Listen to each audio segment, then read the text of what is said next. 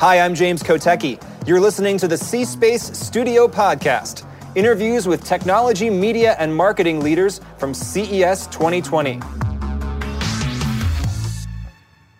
Hi, I'm James Kotecki, and you're joining me here in the C Space studio at CES 2020 with Mark Read, the CEO of WPP. Thank you very much. Thank you, James. Thanks for having me Thanks this for, afternoon. It's very good to have you. So, WPP Yeah. is, for many people at C Space, probably a well known brand, but I'm always curious to get people to define their own brand. So, Yeah. what is WPP in 2020? Yeah. And how is that maybe evolving? Yeah. So I think um, today we define WPP as a creative transformation company, and it might be a little bit of a mouthful, but I think each, each word is important. Creative, because we're in the business of ideas, innovation, growth. Transformation, because we're in the business of helping our clients transform how they market. And we want to be a company, we want to work together in, in a, in a client centric way. So that's kind of how we would you know, formally Mm-hmm. define what we do. And um, I know there's probably too many brands and examples Yeah. under your umbrella to really share, uh, but can you give maybe just a couple of examples? Yeah, I mean, to give you a sense of the company, you know, we're we're 135,000 people, Right. major brands, Ogilvy, Grey, VML Y&R. We're the world's largest media ba- pli- media planning and buying company. Yes. We're in the public relations, public affairs business. We have a very broad range of sort of creatively driven uh, organizations. So, what is transformation going to look like for companies as they approach 2020? That kind of creative transformation. What are companies doing at the beginning of 2020, and how will you help them transform Yeah. things by the end of it? I think the biggest change and challenge for companies is this disruption driven by technology. And you know, in the, remember in the old days we used to have the consumer adoption curve. You know, mm-hmm. a company would launch a television, and consumers would adopt the television. In a way, I think it should be like the corporate adoption curve. You know, consumers all have this technology, and companies are in some way scrambling to catch up with where consumers are. So I think our job is really to help our clients understand where consumers are going and how to embrace and make their products and services relevant in a way that consumers want to engage with customers. You know, interestingly, if you talk to companies, uh, 90% of companies believe that they provide a differentiated customer experience. Only 7% of consumers believe that companies do. So there's a, clearly a big disconnect between consumers and companies. So, if consumers are out in the lead here, what are some of the trends and themes that you're seeing that marketers and companies need to catch up to? Yeah, I, I think that um, you know the mobile device. It seems strange, 12 years after the iPhone, to be talking about mobile devices, but still, companies you know expect consumers to interact with them in different ways, and you know, surfacing information, transacting, everything you can do on a mobile device is clearly still you know a massive area of catch up. And of course, we're moving a lot into voice now as Yeah. well, and I imagine that's another area that you're thinking about. Yeah, I, I think that voice, to my mind, voice is like a almost like a generational change. You know, my children that grew up with voice will embrace it. I think other people, you know, people in the middle-aged people like me may may find it harder. And I think you know we're still looking for the use case for the voice-enabled device. It will come, but I think we're still looking for it. AI is Yes. a big theme at CES. It has been for many years, and Yeah. every year it just seems to get bigger. Um, I saw a tweet that you wrote maybe uh, Yeah. a little while ago that talking about AI generated text, which is this thing that's increasingly possible to generate AI text. Um, you tweeted that it was scary. Is it is it scary? What's should should marketers be scared of that? How can they maybe Yeah, well, embrace that? I, I, sent that tweet, you know, in response to an article where a journal, a, a magazine had written a, a- an article as if, like, well, a computer written an article. Yes. When you read it, it talks to you in a human voice. And I think we always imagined that there was a difference between humans and computers. And you know that you know that was what the Turing test, wasn't it? You know, Yeah. could you tell whether you were talking to a human being or a computer? And I think we always felt that we had some kind of superiority over the over the computer. And maybe maybe we don't.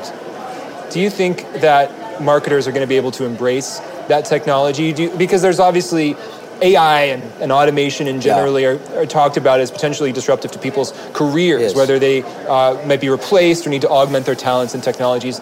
I imagine you're probably seeing a lot of that internally as people are adopting tech at WPP. Well, ironically, to date, and I say to date, you know, technology has driven greater headcount in marketing. You know, ironically, it takes more time to manage a search campaign or programmatic media than it used to. But I think we are reaching a point where there'll be a tipping point where actually technology will start to replace jobs, and that's something that we need to, you know, to watch out for. You know, you could say in 10 years' time, WPP will employ half the number of people if it's really successful, or if it's not successful. Like, if we're really successful and embrace technology, we might end up employing half the number of people. For that reason, if we don't get it right, we will because we won't be successful. So I think that it is, it, it is the critical issue. But I think that for marketers, what matters is what AI can't do, right? Which is mm-hmm. ideas, you know, because AI is not necessarily differentiating. And what marketers are looking for is a competitive advantage, and that comes from you know ideas, inspiration, design, all of those good things. So we, we thank God we still need that. Uh, you mentioned technology actually, actually driving higher headcount. Is it just harder to be a marketer than ever before? If you could go back 10, 20 years Yeah. and say, look, when you're marketing in 10 to 20 years from now, you're going to have all this technology, you're going to have all this data. People would say, great, I'd love that. That'd make my job so much easier. Seems like it's just harder than ever to figure this stuff out. I think it's harder than ever. I mean, uh, you know, I, I, I made this comment that the chief marketing officer became kind of the chief communications officer, the chief advertising officer. Yes. A lot of time, marketing became synonymous with advertising. Today, I think it's much more difficult. And if agencies are being disrupted, the reality is that marketers are being disrupted, and the skills that CMOs need, just like the skills that agency needs, are much broader and much more all-encompassing. And I think that, you know, when you look at the life, you know, the life, what is the life cycle of a CMO, it's less than two years, and it's probably the most dangerous job in the C-suite. You know, you've got targets to meet.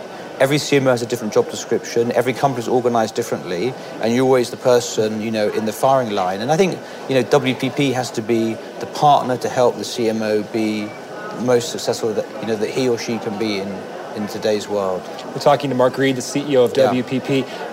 You've been at WPP for 30 years, if I believe. Is that right? Nearly. Is my 20 research 29.3 or something. Okay, Yeah. um, so in almost 30 years, Yeah. uh, do you think you're going to see more disruption in the next 30 years than the last 30 years? Does does that experience, especially being at, at one place for that amount of time and seeing that amount of Yeah. transformation, does that change the way you look at the Yeah. future? So, I mean, just one point of fact, I left in the middle. Ah, so, okay. So, uh, which is, I think is important. You can't work in one place You for the whole of your you life. got some context. And you so I have back, some, yeah. you have to have some context. And I've been a consultant, which was probably the worst job I did in my life. And I run a startup, and um, now now I've come back to to WPP. So I think that look, I can't say whether it's going to be more or less. I know it's going to be as significant, mm-hmm. Mm-hmm. and, and I hope that actually we use technology to start to address some of the pressing issues that we face in the world as well. And that, you know, I came back like many people from our holidays, you know, having watched the bushfires in Australia and everything else, and you, it's hard not to come back and be concerned with a lot of what is happening. And I think that if the next 30 years we can use technology to address some of those issues, then I'm much more optimistic about the next 30 years than I have been about the last 30 years. And what kind of role do you think marketers can play in making the world a better place? Because there's one view of marketing that Yeah. someone might have. I don't agree with this view, but it would be it's all about the hardcore technologists, and the marketing is just something that gets slapped on at the end to kind of sell the thing, but they're not really doing the The, progress. flower, and the flower rangers. Yes, exactly. So, what's your take on that? So look, my take is the market, the CMO is the voice of the consumer inside the organization. And when you talk to successful companies, they're typically companies that focus on delighting consumers. And I think if a marketer focuses on that, then th- that's the right task. And actually, it's the critical function inside a company. Is there something that you believe that most of your industry colleagues don't seem to believe? I'm sure, I'm sure there's something, but not on the spot. Okay, okay, fair enough.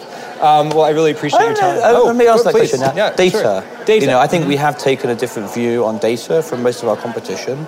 You know, we believe that our job is to use data in our marketing, not to own data. And that's a differentiating position, you know, for WPP. Something that we that we really believe in. You know, data is critical, but I think particularly in this you know privacy-focused world, you have to do it in the right way. Well, I didn't mean to put you on the spot, but that was a great answer Yeah. nonetheless. So, Mark Read, Right. CEO Thanks of much, James. Yeah. WPP, thank you so much for being Yeah, here. very nice to meet you as well. Thank you.